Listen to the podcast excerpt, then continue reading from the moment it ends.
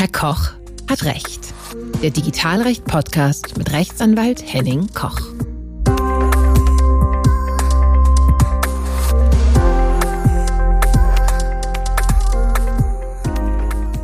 Hallo und herzlich willkommen bei Herr Koch hat Recht, dem Digitalrecht-Podcast. Mein Name ist Henning Koch. Ich bin Rechtsanwalt und berichte über Themen aus den Querschnittsbereichen des Datenschutzes, Arbeitsrecht und IT-Recht. In der heutigen Folge geht es um Drohnen, Stromnetze und Datenschutz. Ja, Stromtrassen müssen vom Netzbetreiber regelmäßig überprüft werden. Das ergibt sich bereits aus dem Energiewirtschaftsgesetz. Hierbei werden dezidiert die Stromtrassen überprüft, aber auch Anschlüsse von Überlandleitungen an Verteiler, aber auch an Häusern. Das verursacht Kosten, die man gerne einschränken möchte. Und neuerdings setzt man hierbei auf den Einsatz von Drohnen. In der heutigen Folge erläutere ich, unter welchen Voraussetzungen das zulässig ist und welche rechtlichen Themen hierbei noch zu berücksichtigen sind. Gehen wir es an. Die interessante Nachricht und gute Nachricht dabei ist, aus datenschutzrechtlicher Sicht bestehen grundsätzlich keine Bedenken. Es gibt aber bestimmte Sachen, die hierbei einzuhalten sind. Nämlich, kurz und knackig, vorher muss der Betroffene, die Betroffene eine Information erteilt werden. Die Betroffenen müssen informiert werden nach Artikel 13, 14 DSGVO. Das ist etwas, was uns immer wieder über den Weg läuft im Rahmen des Datenschutzes. Das Informationsrecht ist insoweit ein starkes Recht der Betroffenen. Und die Betroffenen sind immer diejenigen, die in deren personenbezogene Daten verarbeitet werden. Warum hier Personen betroffen sind, sage ich gleich noch. Denn es geht ja eigentlich nur um die Stromtrassen. Ich brauche auch einen Auftragsverarbeitungsvertrag zwischen Netzbetreiber und dem Dienstleister nach Artikel 28 DSGVO. Hierbei wird kurz gesagt geregelt, dass der Dienstleister auch den Datenschutz einhalten muss, genauso wie der Netzbetreiber als Auftraggeber und dass die dabei erhobenen personenbezogenen Daten auch vernünftig verarbeitet werden. Dann brauche ich noch eine Datenschutzfolgeabschätzung, weil, und dazu komme ich auch gleich noch, die Datenerhebung ja hierbei durch Fotografie oder vielleicht sogar durch Videoarbeiten, ähm, Videomaßnahmen erfolgt. Ja, da muss entweder ein unmittelbares Löschen nach der Durchführung der Überprüfung der ähm, Drohnenaufnahmen erfolgen oder eine möglichst kurze Speicherdauer bis zur nachträglichen Revision erfolgen oder die Person, und daher kommen wir zu den personenbezogenen Daten, die Personen müssen hierbei unkenntlich gemacht werden, etwa durch Verpixelung. Und ich brauche noch etwas, ähm, was natürlich hier auch die, ähm, den allgemeinen Betrieb einer Drohne überhaupt anbelangt, denn ich brauche nach der Luftverkehrsordnung, ähm, nach den Paragraphen 21a folgende, auch eine Betriebserlaubnis. Denn die bekommt man auch nicht so ohne weiteres. Was ist eigentlich bei Überflug und Bildaufnahmen? Das überprüfende Unternehmen, das zum Beispiel im Auftrag eines privaten Auftraggebers Überprüfung mittels einer Drohnenaufnahme auf ähm, dem Hausobjekt durchführt, besitzt nämlich keine besonderen Eingriffsbefugnisse. Die Grenzen, aus denen sich, ähm, die sich hierbei ergeben können, äh, ergeben sich aus Rechte von anderen, von Dritten oder aus dem Eigentumsrecht. Ja, erstmal betrachten wir einmal mal, weil es einfacher ist, auch die Sache. Ja, nach dem BGB, dort die sachenrechtliche Regelung 905 BGB, ist es nämlich so, dass ähm, das Eigentum auch dafür schützt, dass man von einer Drohne überflogen wird. Das heißt also, ich habe einen Abwehranspruch nach Paragraph 1004 BGB. Juristen äh, kennen diese Norm. Theoretisch heißt das, wenn mir eine Drohne zu nahe kommt und es keine Rechtfertigung ansonsten dafür gibt, könnte ich im Rahmen meines Abwehrrechtes zumindest grundsätzlich ähm, die Drohne auch vertreiben. Ich habe auch schon von Leuten gehört, die Drohnen abgeschossen haben, aber dazu möchte ich natürlich jetzt nicht unbedingt anraten. Aber das heißt natürlich auch, dass ähm, diejenigen, die Drohnenflug Überflug vornehmen, dass die natürlich schon sich darüber im Klaren sein müssen, dass sich auch der, ähm, der Luftraum über dem jeweiligen Grundstück kegelartig auch zum Eigentum gehört und auch natürlich geschützt werden kann, genauso wie jemand, der einfach über den Zaun steigt. Daher ähm, ist es empfehlenswert und daher wird auch den Unternehmen immer empfohlen, die solche Maßnahmen durchführen, dass man zumindest einen Abstand von 30 Metern nicht unterschreiten sollte, was sich auch aus äh, Vorschriften aus dem äh, auf der Luftverkehrsordnung ergibt. Und natürlich muss der Überflug so kurz wie möglich gehalten werden, ähm, damit erstmal keine nachteiligen Geräuschemissionen entstehen, aber auch nicht die Drohne irgendwie als bedrohlich empfunden wird oder als störend. Ja, man braucht auch eine luftrechtliche Genehmigung. Nicht jeder bekommt automatisch eine solche Genehmigung. Es ist hier genauso wie bei allen ähm, besonderen Ausnahmegenehmigung sind bestimmte Voraussetzungen einzuhalten. Und hier erfolgt das ähm, auf der oberen Verwaltungsebene in Hessen, sind das die Regierungspräsidium. Die erteilen dann eine Betriebserlaubnis beziehungsweise eine Ausnahmegenehmigung eben wegen der Kameraaufnahmen.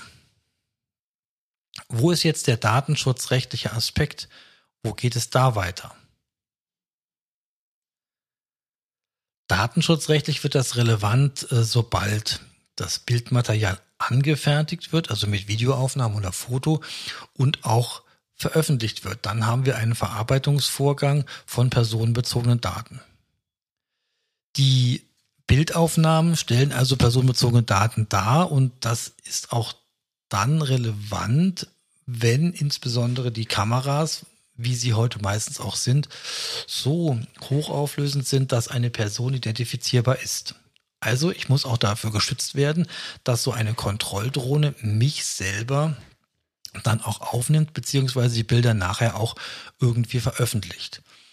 Und ähm, daher empfiehlt man, dass man diese Aufnahmen, wie schon gesagt, so kurz wie möglich speichert oder zumindest für die nachträgliche Revision äh, verpixelt. Denn es ist meistens so, dass die, das habe ich mir sagen lassen, die ähm, Aufnahmen dann vorgenommen werden. Dann trägt man das Videomaterial zusammen und schaut sich die Anschlüsse genau an in einer späteren Revision. Und das kann natürlich nicht am gleichen Tag erfolgen, sondern das passiert meistens einige Tage oder Wochen später. Und dann, wenn man festgestellt hat, dass die ähm, Stromtrassen okay sind oder wenn man irgendwelche äh, Stellen entdeckt hat, in denen man Reparaturarbeiten vornehmen muss, dann ähm, ist es so, dass man dann auch die Aufnahmen dann gelöscht hat, wenn das alles erledigt ist. Das kann aber in der Regel einige Zeit dauern.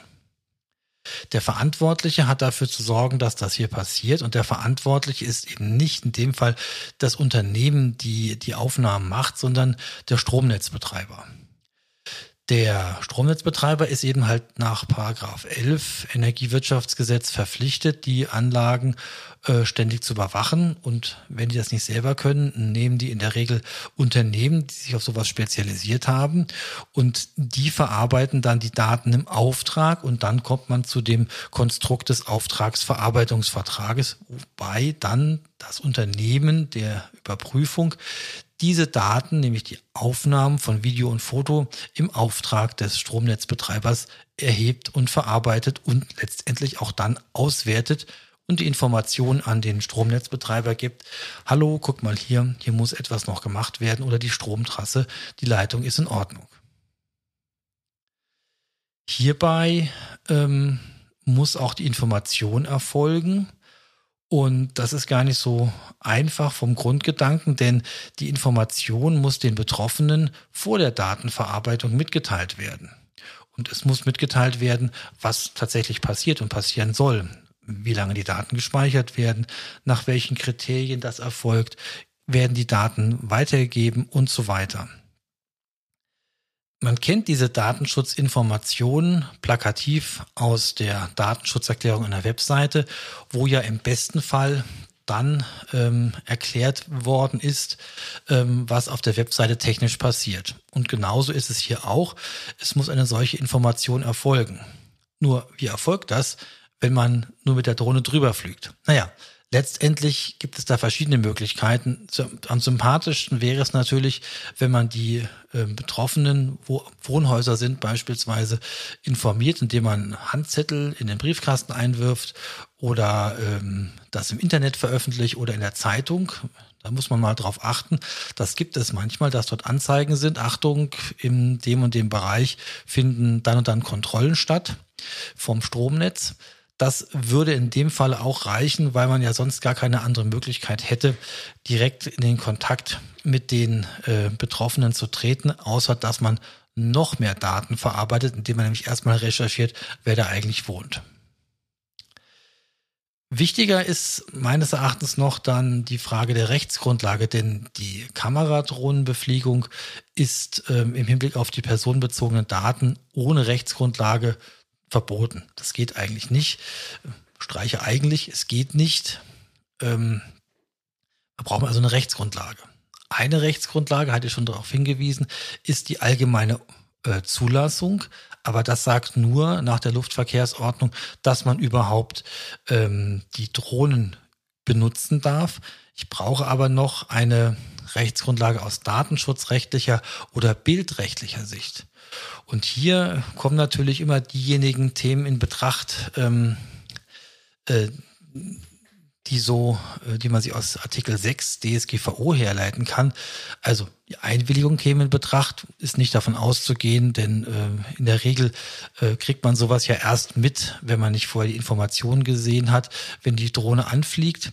Also eine Einwilligung ist meistens auszuschließen. Eine Vertragserfüllung scheidet in den meisten Fällen auch aus, weil äh, die, die Stromnetzbetreiber hier ähm, ja selber mit dem ähm, Drohnenunternehmen den Vertrag abschließen, aber halt die Betroffenen ja keinen eigenen Vertrag äh, hier abgeschlossen haben.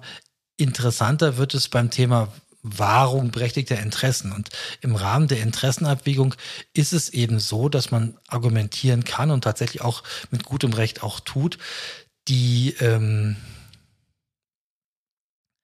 Drohnenbefliegung ist weniger intensiv als Eingriff, als wenn ich äh, am Boden äh, mich bewege, dort vielleicht noch eine Leiter aufbauen muss oder ein Gerüst, dann die äh, Häuser ähm, und die Grundstücke belaste. Also das ist hier etwas, wo man sagt, die Interessenabwägung greift hier erstmal zugunsten der, des Drohnenflugs. Und das allgemeine Persönlichkeitsrecht muss natürlich auch gewahrt bleiben, das ist ganz klar. Und deswegen ähm, wird man immer dann eben zufällige, zufällig erfasste Personen ähm, verpixeln müssen für die, für den Fall, dass man das ähm, nicht live anguckt, sondern dass man das ähm, nachbearbeitet und auch nachträglich macht. Und die ähm, äh, Speicherdauer muss so kurz wie möglich sein. Wir ähm, haben in der Regel das Problem nicht, wenn, ähm, wie man so schön sagt, die ähm, äh, Kontrolle on the fly erfolgt. Also wenn ich einfach nur vorbeifliege und gucke und quasi die, das Kamerabild live übertragen wird, dann ist da vielleicht eine Person erfasst, aber es erfolgt keine Speicherung und äh, der Eingriff wäre dann auch in dem Fall ähm, ganz marginal. Das ähm, Kunsturheberrechtsgesetz ähm, sieht hier vor, wenn die Aufnahme bloßes Beiwerk ist, dann ist auch die Verarbeitung als solches zulässig. Und das ist dann auch ähm, der Grund, warum letztendlich die Aufnahme mit, mit den Kameradrohnen auch völlig okay ist wenn die Voraussetzungen vorliegen, dass eben halt keine Spionage erfolgt, letztendlich, dass man nicht die Personen dort ausspioniert, sondern dass die Sachen erfolgen mit Information und beispielsweise Verpixelung oder eben halt nur Live-Bildern. Ja, dann braucht man noch eine Datenschutzfolgeabschätzung. Die Datenschutzfolgeabschätzung nach Artikel 35 DSGVO ist immer dann relevant, dass wenn entweder die Art der Datenverarbeitung oder die Art der verarbeiteten Daten so äh, relevant sind, dass ein äh, Schaden für die Person entstehen kann, wie man so schön sagt, für die Rechte und Freiheiten der Person ähm, gegeben sein könnte. Und da muss man sich darüber Gedanken machen und auch die entsprechenden Maßnahmen dafür ergreifen. Und natürlich ist wie bei jeder Videoaufnahme das ein sehr massiver Eingriff in das Persönlichkeitsrecht, so dass man im Grunde schauen muss, was ist hier die mildeste Maßnahme, damit man die Kameradrohnenbefliegung zum Zwecke der äh, Stromtrassenkontrolle überhaupt durchführen kann. Und da wird man sicherlich sagen, naja, ich brauche eben halt den Abstand ähm, von etwa 30 Metern zu den Objekten. Ich mache es schnell. Ich mache es, äh, wenn ich nicht anders kann, äh, die Verpixelung der Person oder von beispielsweise Nummernschildern und ähm, ich lösche das so schnell wie möglich oder das allerbeste wäre natürlich nur on the fly. Und diese Datenschutzfolgeabschätzung ähm, ist quasi die Vorstufe zu den Ergebnissen, die ich gerade genannt habe. Da muss man sich mit beschäftigen und hierbei ähm, muss niedergelegt werden, ähm, welche Gedanken man sich dazu gemacht hat. Das ist ein datenschutzrechtlich sehr äh, umfangreicher Prozess, den man abbilden muss. Aber das machen ja zum Glück dann die Unternehmen mit ihren Datenschutzberaterinnen und Beratern. Ja, das war's heute in der Folge über die Datentrassen, Drohnen und den Datenschutz, der damit verbunden ist. Ich bedanke mich für Ihr Interesse und verabschiede mich bis zum nächsten Mal, wenn es wieder heißt, Herr Koch hat Recht. Wenn Sie Fragen haben oder eine Anmerkung, schreiben Sie mir doch einfach eine Nachricht an info@herrkochhatrecht.de. Wenn Ihnen dieser Podcast gefallen hat, abonnieren Sie ihn doch auf iTunes, Overcast oder jedem sonstigen Podcatcher. Verschicken Sie ihn an Ihre Freunde und Geschäftspartner und an alle, die Interesse an Podcasts haben. Ich freue mich, wenn Sie beim nächsten Mal wieder dabei sind.